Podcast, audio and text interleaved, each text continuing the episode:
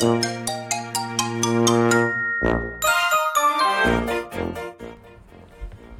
はようございます。ラジオパーソナリティのスーでございます。さて本日は1月16日の日曜日、現在時刻が午前5時46分になります。えーと、ものすごいね、朝早く、この早朝からの収録っていうのが僕自身ものすごく久しぶりで。で、収録自体もちょっと日にち空いちゃったかな何日ぶりだろうか。えー、前回が確か年明け一発目の収録だったと思うんだけど、あれが確かね、いつやったかなそう、1月12日やから、えー4日ぶりか。4日ぶりの、えー収録になります。ちょっと今日ね、早朝から、地震なのかな？そ、えー津波か。津波の速報のニュースでものすごく全国的に泡立たしいような、荒立たしいか。なんかそんな朝のスタートに、一日のスタートになってると思います。で、えー、っと、今週は、あ、もうこれ日曜日やから週明けてんのか。えっ、と、1月10日、えー、改めてなんですけど、新成人の方、えー成人式、本当お疲れ様でした。そしておめでとうございますと。新たな、えー大人への一歩を、えー踏み出された方々、本当にこれからの将来っていうのがものすごく、ね、あのー楽しみで、えー夢や希望に満ち溢れた、えー人生をこの先送っていかれることやと思います。えーもう僕は成人式はもう10年以上前の話になるのかな。うん、まあでも心はいつまでも、なんだろうな。まだまだ大人になりきれてない中で毎日、なんていうのかな。本当に無邪気にというか、自分の感情に素直に、えー楽しんで生きてるような感じなんで、えー皆さんもハメ外しすぎない程度にって言われてもなかなか感覚的にわからないとは思うんだけど、えー新成人迎えられた方っていうのは、今にしかやっぱり、今一番やっぱね、エネルギッシュに動けることな、動ける時なんで、あのー なんだろうな、何かに挑戦する方も、まあ、まだまだ俺はいっぱい遊んでやるぜっていう方も、えー今っていう時間を大切にして、あのー未来に向かって走っていってもらえたらなと思いますと。えー、で、今日は何について喋ろうかなって、まあ特に議題もないんですけど、あのー、2020年始まってもう皆さん、2020年じゃないや、2022年か。2022年始まって皆さんもいかがですか？仕事始めも。からもう、何日経ったんだろう？仕事始めからもう1週間とちょっと経って、もうそろそろ2週目に突入っていうところやと思うんだけど、えっ、と、年始に掲げた目標であったりとか、初詣行った時に、今年はこういう風になりたいとか、えー、なんだろう。今年こそは人生変えたいみたいな感じで誓われた方、多分いらっしゃると思うんだけど、えーその自分自身が年始に掲げた目標であったり、抱負に対して、どれだけ毎日、えーっと、その思いに対して、えー毎日決意に対して、日々決断して行動できてるでしょうかうん。っていうのも、えー2022年がスタートして、もう半分以上が今日で過ぎ去ろうとしてます。今日が1月16日なんで、えー少なくとも半分は、えー過ぎたということが一つ言えます。で、えっ、と、まあなんでこのタイミングでこの話をするかっていうと、まあ僕いつも新年明ける明けないっていうのは、結構旧暦の旧正月を結構気にしてます。まあ中国でいうところの春節ですよね。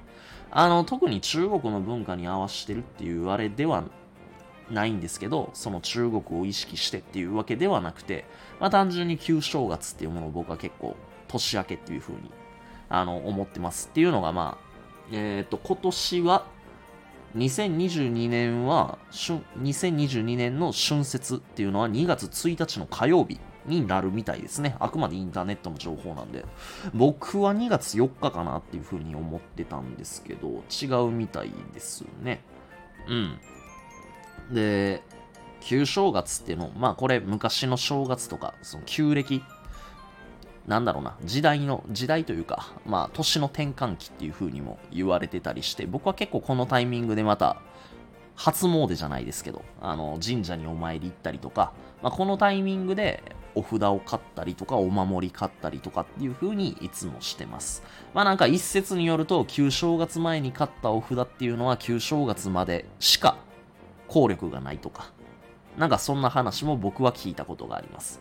うん。あの、日本でいうところの1月1日を迎えて、1月1日以降の初詣で買ったお札とか、そういうものは、旧正月までしか効力がないみたいな、そんな話を、えー、教えていただいたりっていうことが僕あるので、まあ割と、まあどれが真実なのかっていうのはわからないんですけど、僕は結構それを信じてて、旧正月以降に、えー、新たな気持ちで初詣行くようにしてます。うん。で、なんでしょうね。本当に、今僕この収録してる、そして皆さんに届けているこの声を聞いてもらって、ああ、もう2022年半分以上経ったんやっていう風に気づかれる方も多分いらっしゃると思うんだよね。うん。で、言われて、うわ、もうやばいな、みたいな。こんな時間が経つの早いんや、みたいな。僕自身も結構焦ってるんですよ、今。うん。こんなに時間過ぎるの早いんや、みたいな。うん。あのー やっぱり時は止まってくれないし、いつも止まってるのは自分自身っていうことで、なかなか人生が前に進まないなとか、変わりたいなとかって言って、ぼーっとしてても、やっぱり時間は止まってくれないし、世の中っていうのは凄まじいスピードで動いていく。もう、なんだろう。しかも、新しい技術とかテクノロジーっていうものが発展されていく。で、それが昔に比べてやっぱ普及していって、普及していくスピードがやっぱ速い。インターネット黎明期の頃なんて僕全然覚えてもないんだけど、でも、そこからインターネットが普及するまでっていうのが、まあそこそこ、まあそれでも早いのかもしれないけれど、でもやっぱりある程度時間がかかる。でももう今って VR 出てきて AR 出てきて、そしてなんかあのメタバースの世界とか NFT とか、あとはビットコインとか仮想通貨とか、まあこれからの時代は Web3.0 っていう風に言われてて、Web の形までインタインターネットの形まで変わるっていう風に言われてて、もうなんか何が何だかわからないんだけど、まあ僕自身は、なんだろうな、ある程度情報は取っておいて、まあこういう風に新しい技術が、えー、世の中に普及されて、世の中にもこういう影響をもたらしていくっていうことを頭の片隅に置いておきながらも、リアルを大切にして、人間にしかできないものっていうものを僕自身は追求していきたいっていう風に思ってます。うん。まあなんかどうしても世の中でネガティブなニュースが出たり、新しい技術とかテクノロジーの話が出てくると、なんかこういるじゃないですか。あのー、これからの時代は AI やロボットが人間の仕事を奪っていくみたいな。うん。まあなんか、それに懸念して、えー、なんだろうな、変にメンタルやられて心持っていかれて、焦って焦って何かせなみたいな。あの、まあ、それをきっかけに新しいことに取り組むっていう視点においてはものすごくいいことだと思うんだけど、まあ、それ気にしてる暇があるんやったら、あの、後輩たちに仕事の座奪われないようにするっていうのが俺は先やと思うし、うん。まあ、ちょっと、あの、チクッとするような言い方かもしれないけれど、ああ、でも、ね、あの、本当にどういう風に物事を見るかっていうところやと思います、そこは。うん。まあ、それをきっかけに何かこう、副業を始めてみたりとか、脱サラしてビジネススタートさせるっていう方もきっといらっしゃると思うから、まあ、常にね、あの、ポジティブに、えー、いろんなことに対して、プラスで受信して、あの、自分の力に変えていくっていう力が、やっぱりいつの時代も求められるんじゃないかなっていうふうに僕は改めて思ってます。うーん。で、1月16日。本当はね、昨日僕自身もラジオで配信、配信したかったんですけど、昨日の1月15日って何の日か皆さんご存知です？私、俺の誕生日みたいな人ももしかしたらいらっしゃるかもしれないですね。まあ1月15日。15日だから、えー、その2ヶ月前っていうのはね、あのー、坂本龍馬の誕生日ですね。1月15日。まあそんなんもあるんですけど、1月15日、えー、その1ヶ月前の12月15日っていうのはね、僕が留置所に、留置所から無事保釈された1ヶ月記念でございます。いやー、よかった。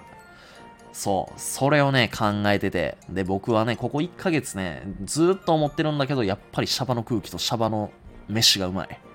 そしてシャバにいてる人たちと、えー、喋ったり、そして向き合ったり、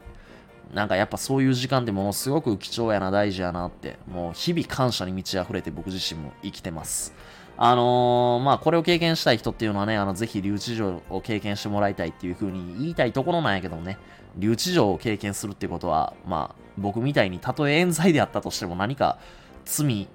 えー、何かしらの罪を犯した人間みたいな感じで警察に見られるっていう立場にいるから、まあそういう意味ではあまりおすすめしないんだけど、まあちょっとね、あの、日々の日常の感謝っていう気持ちを取り戻したい方は、えー、1ヶ月丸々仕事休めるもんなら休んでみて、ちょっと自然の環境、電波も何もないようなところ、山奥に隠れてみるとか、なんかそういうことをやってみるとね、あの、いかに自分が生きてるじゃなくて生かされてるみたいな気持ちになります。これは本当に。あの、別に新しい宗教を開きたいからこういうことを言ってるわけでも何でもなくて、本当にすごく思ってます、それは。で、だからね、うん、もう、なんだろう、さっきの話じゃないけれど、1月、2022年も、1月の、えー、もう半分が、半分以上が過ぎようとしているって今日、この日に、ぜひね、あの、感謝に始まり、感謝で終わるっていう、そういう一日を過ごしてもらいたいですし、えー、年始に掲げた目標であったり、抱負っていうものを改めてこう見つめ直して、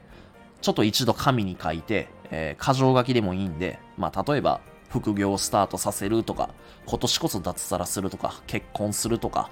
あプライベートを充実させるとか、人生そのものを豊かにしていくとか、もう漠然とでいいから書いてみて、えー、それをまた、えー、抽象化して細分化していって、えー、っと、そこから、なんだろうな、具体的にじゃあどういう風にしていこうかっていうものを書いていく。まあなんか今日一日ね、ほとんどの方が休日だと思うんで、えー、今後の2020年、改めてね、あの、自分自身が掲げた抱負に対して向かっていくための準備の一日にね、ぜひしてもらえたらいいんじゃないかなっていうふうに思います。僕自身は、えー、毎日、えー、今年年始一発目に掲げた目標であったりとか、抱負っていうものに対して毎日見つめ直して向き合って生きてるんですけど、僕自身も改めて、えー、今のままでいいんかっていうところ、あの、日々の行動だったりとか、えー、向き合い方っていうものを一度見つめ直してみて、また新たに出発していくような、そんな一日にしていきたいと思います。えー、それでは早朝から、えー、ご清聴いただきましてありがとうございました。今日も一日ぶっ飛ばして頑張っていきましょうバイバイありがとう